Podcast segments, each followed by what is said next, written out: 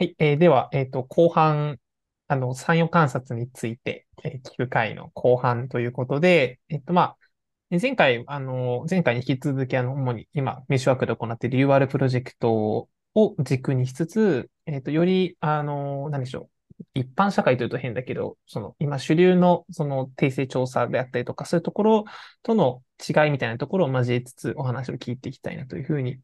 思っております。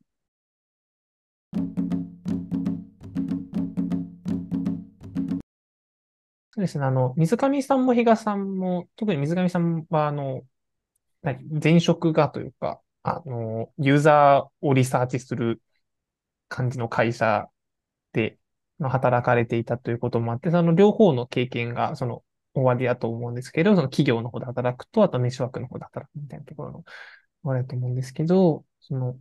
端的に言って、その、産業観察というか、メッシュワークで行っていることと企業で行っていることの違いみたいなどういうことが考えられますか？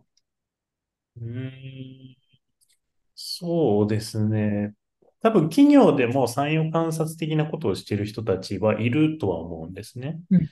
で、なんだろうな、まあ、多分限りなく私たちに近い形でフィールドワークをしている人たちも、日本には少ないかもしれないんですけれども、まあ、海外とかも含めたら、まあ、いらっしゃると思っていて、なので、まあ、別にそんなに特殊なことではないのかなっていうのが、まず一つありますと。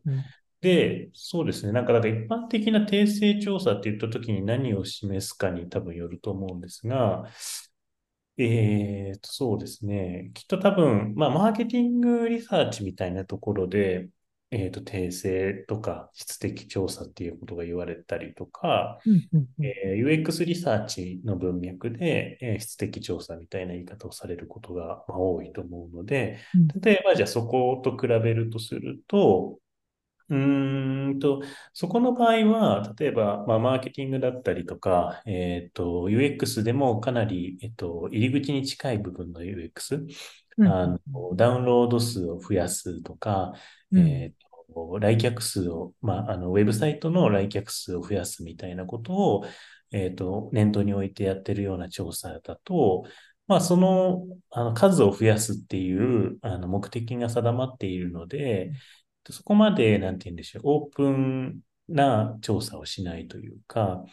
えっ、ー、と、目的がすごく定まった状態で、それを検証するための調査を設計することが多いんじゃないかなと思います。で、そうすると、まあ、必然的に、まあ、対象になる人も狭くなるし、えっと、まあ、なんて言うんでしょうね。わざわざその人たちが生活しているところに行って調査する必要も、そういう場合だとあんまりないので、えっと、まあ、調査ルームに来てもらって調査したりとか、えオンラインでウェブサイトを見てもらいながら、えー、さ操作している様子を観察させていただくみたいなことを、えっ、ー、と、私の前、前職では、あの、よくやっていたかなと思います。なので、えっと、結構根本的に何を検証しようとしているかとか、何を調査において達成したいかみたいなのの、えっと、目的が、あの、全然違うかなって思います。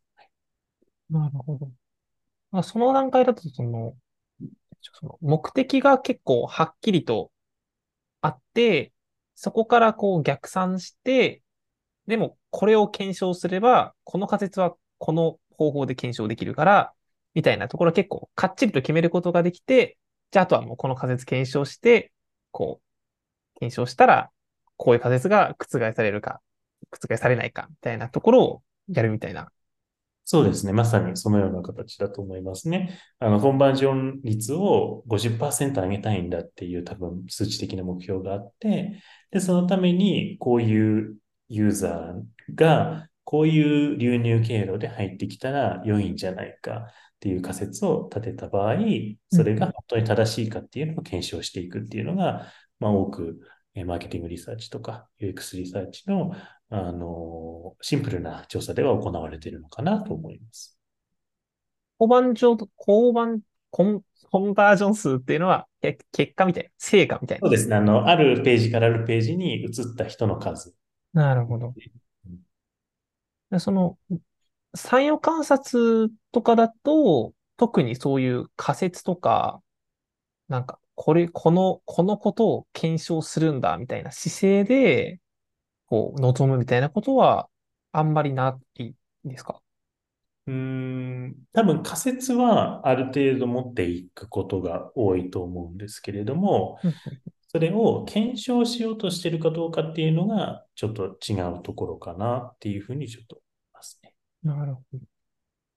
ど。なるほど。そしたら、その、なんでしょう。そうか、そうか。そうですもんね。別にその、まあ、本当に猫が便利なの、猫の話ばっかりです。その、別に猫、猫がいるのかいないのかみたいな仮説をもともと持ってフィールドに入ったわけじゃなくて、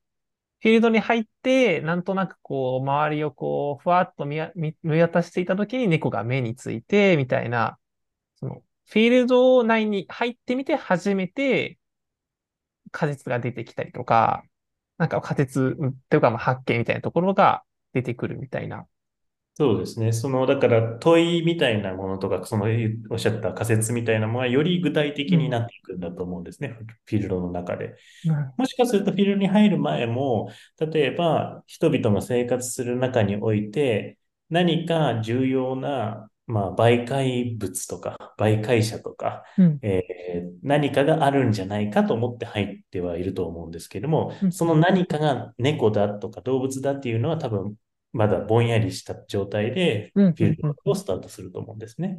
でも、フィールドワークをしていく中で、だんだんその媒介となっているものが何なのかっていうのが見えてくる。で、今回の場合だったらもしかすると猫かもしれないし、もしかするとベンチかもしれないし、もしかすると囲碁とか将棋をするためのテーブルかもしれないし、まあ、それを何かちょっとそれはフィールドワークしないとわからないんですけれども、そういったもの、新しい仮説だったりとか、うん新しい事象だったりとか、そういったものを発見というか気づいていく、えープロセスの方に、えー重きを置いているのがフィールドワークだったりとか、サイン観察なのかなって、まあ、捉えてますね。なるほど。ああ、なんかそれはすごいいいですね。なんかやっぱその仮説を最初から持ち込むと、僕もなんか大学の授業とかで、なんかそういうことをしたときに引っかかったのは、その仮説、例えばその猫がこの場合、この、この地で重要な役割を果たしてるっていう仮説立てていったときに、猫ばっかり探しちゃって、猫いない、活動の仮説は終わりみたいな感じで、割となんかその、なんでしょう。あのたくさんそのフィールドにはいろんな他の情報もあるのに、こう、視点を勝手に絞っちゃうみたいなことがある、ああるかなと思うんですけど、まあ、そういうところをあえてこう、ふわっとさせておいて、一回住んでみようみたいな感じのことしておくと、割とその視野が広がるというか、バイアスなく、まあ、バイアスはまあね、ある、なんでしょう。まあ、バイアスが少なく、まあ、割と見ることができそうかなという確か感じが。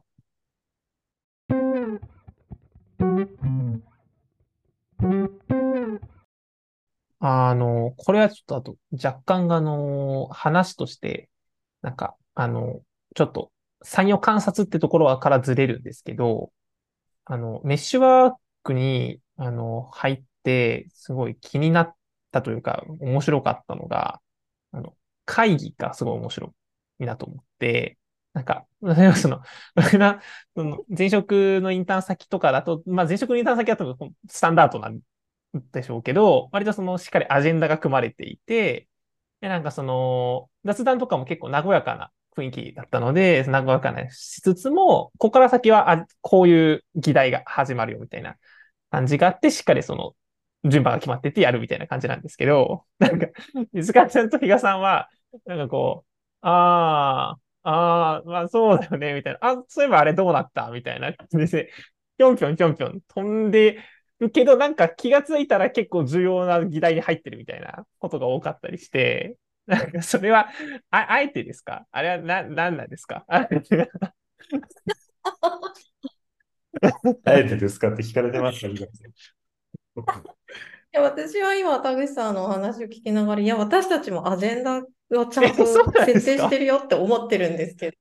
で私たちの認識と田口さんから見たところが、こう、にギャップがあるんだなということが今、あの、よくわかり、あの、はい、貴重なご意見だなと思って受け止めているんですけど、どう、まあ、あの、すごく自分を正当化して言うと、あの、まさにさっきのフィールドワークの話みたいに、あまり、まあ私も水上さんも、その、寄り道することを厭わないはい。パーソナリティなので、なんていうんですかね。うーん、なんか、フォーカスしして、こう、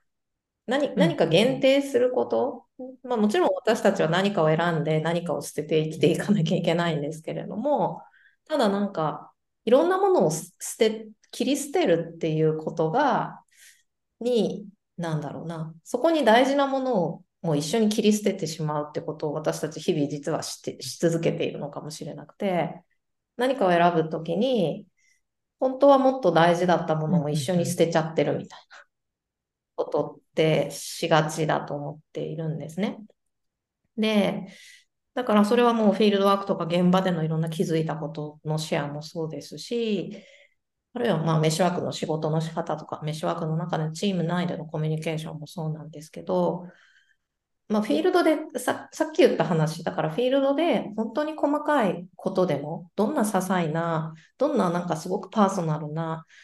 感情とか気づきも、一応フィールドノートに上げておこうよってことを、例えばフィールドワークの姿勢として言っておきながら、メッシュワークのミーティングの時には、なんかそういうものをバシバシ切っていってたら、なんかすごく矛盾するような気がしていて、私はだから、あの、まあ、これ私は個人的には水上さんとか、そのチーム内での土屋さんとかも含めたチーム内でのコミュニケーションでも、なんか日々のちょっとした気づいたこととか、なんかお仕事してて気づいたこととか、なんか皆さんと一緒に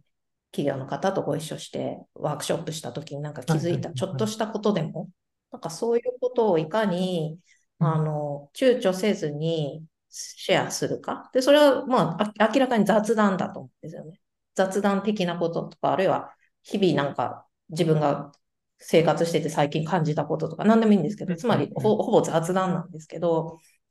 その雑談をなんか共有したいなっていう気持ちは積極的にあ、あるんだろうなとは思います。まあ、でも雑雑談がだからちょっと膨らんじゃうこととかもまあまああるのや、すごそれはい楽しい。なと思って。いや、いや、でも私あまりわからない。その辺は田口さんとか水上さんとかに聞きたい。私はあんまり、まあでも大学の会議とかもちろんもっとすごいストリクトにアジェンダで進んでいた気がするけど、でも研究者の人って結構こう、話が勝手に膨らんだり盛り上がった。りしがちなことっていうか、気もとか、あるいはゼミ、ゼミはいのディス。カッションなんてこうね、軌道修正が必要なほどこう皆さんがいろんなことをこう言、言い合ったりする、持ち寄る場じゃないですか。だからなんか私は結構そういう空気に慣れ親しんでしまってるところもあるかもしれないので、そうじゃないコンテクストから見ると、なんかじ、かなり自由に喋ってるように見えるのか確かに。すごい。なとも思います。ううち、僕僕が入ってるどのゼミも、いかに教授を抑えるかに終盤焦点があった。教授の、膨らみ話をいかに静止するかっていうね。あ、でも、すごい、そういう話しこととかが楽しかったりする場合もあるし、なんかね、うんうん、そこからなんかこう、こう、なんだろうな、もう当初想定されていたような成果じゃない部分が、こう、ふっとこう、なんか得られたりとかは確かにたりするので、あなんかそれは確かにそれこそ産業観察の、まあ、手つきというか、やり方ともすごい似てるなというか、うーん、なんか、うんなんかその、当初そう、なんか、想定し得なかったものが来ることがそもそも前提になってるみたいな。その、その当初のそう、当初の仮説以外のものが出てくることが、もうそもそも前提にしていて、っていうところだから、まあ結構、なんだろうな、その、普段の、その、生活とか、あと拾いきれないようなところも、何、身につくかな、というか、その、はい、発見できるのかな、とか、思いました。なるほど。はい。だから、なんか、うん。まあ、あの別にこれがいいって言ってるわけじゃないですけど、た だなんか何が関係するのかしないのかを、その場、その時に全てジャッジするっていうことってできないと思って、それもだからフィールドワーク的な態度なのかもしれないんですけど、なんか、こう、今何か感じたちょっとしたことは、実は後から考えたらすごく大きな何かのサインだったのかもしれないとか、なんかそういうこと、うんそういう気づきとかってあり得ると思うんですね。それってでも今、今じゃあその意味ってすぐにはわからない。今はじゃあそのことが意味を持つのか持たないのかもわからない。もしかしたら無意味かもしれないんだけれども、でもそういうことも含めて拾っておきたいとか、共有しておきたいとか、なんかそういう気持ちがあって、だから必要なことを必要なだけみたいにして切り分けていくっていうことの方が、私はちょっと苦手なのかもしれない。なるほど。なんか、ああ、その、発見したものすぐに意味を求めるんじゃなくて、なんか、でもなんとなく引っかかったものを一回取っておいて、それがこう、そうですよね。なんか、後々他のものとつなぎ合わさったりとかして、こう、急に意味が現れてくるみたいなところを待つみたいな、ねうん、ああ、態度が。あ、なるほど。ありがとうございます。ありがとうございます。いや、一応、はい、あの正正当化しましたけど。いや、じゃ引き続き、ああの、あの会議形態で。はい。まあ、あの、でも決めなきゃいけないことは。ごめんなさい。それはプロジェクト進行上、あのね、やっぱ期限っていうものがあるから、はい、それははい、ちゃんとそこはしっかりしてる会社ということで。はい。ありがとうございます。はい、はい、では、ひとまず産業関数の会話、こんな感じで、はい。ご清聴いただきありがとうございました。ありがとうございました。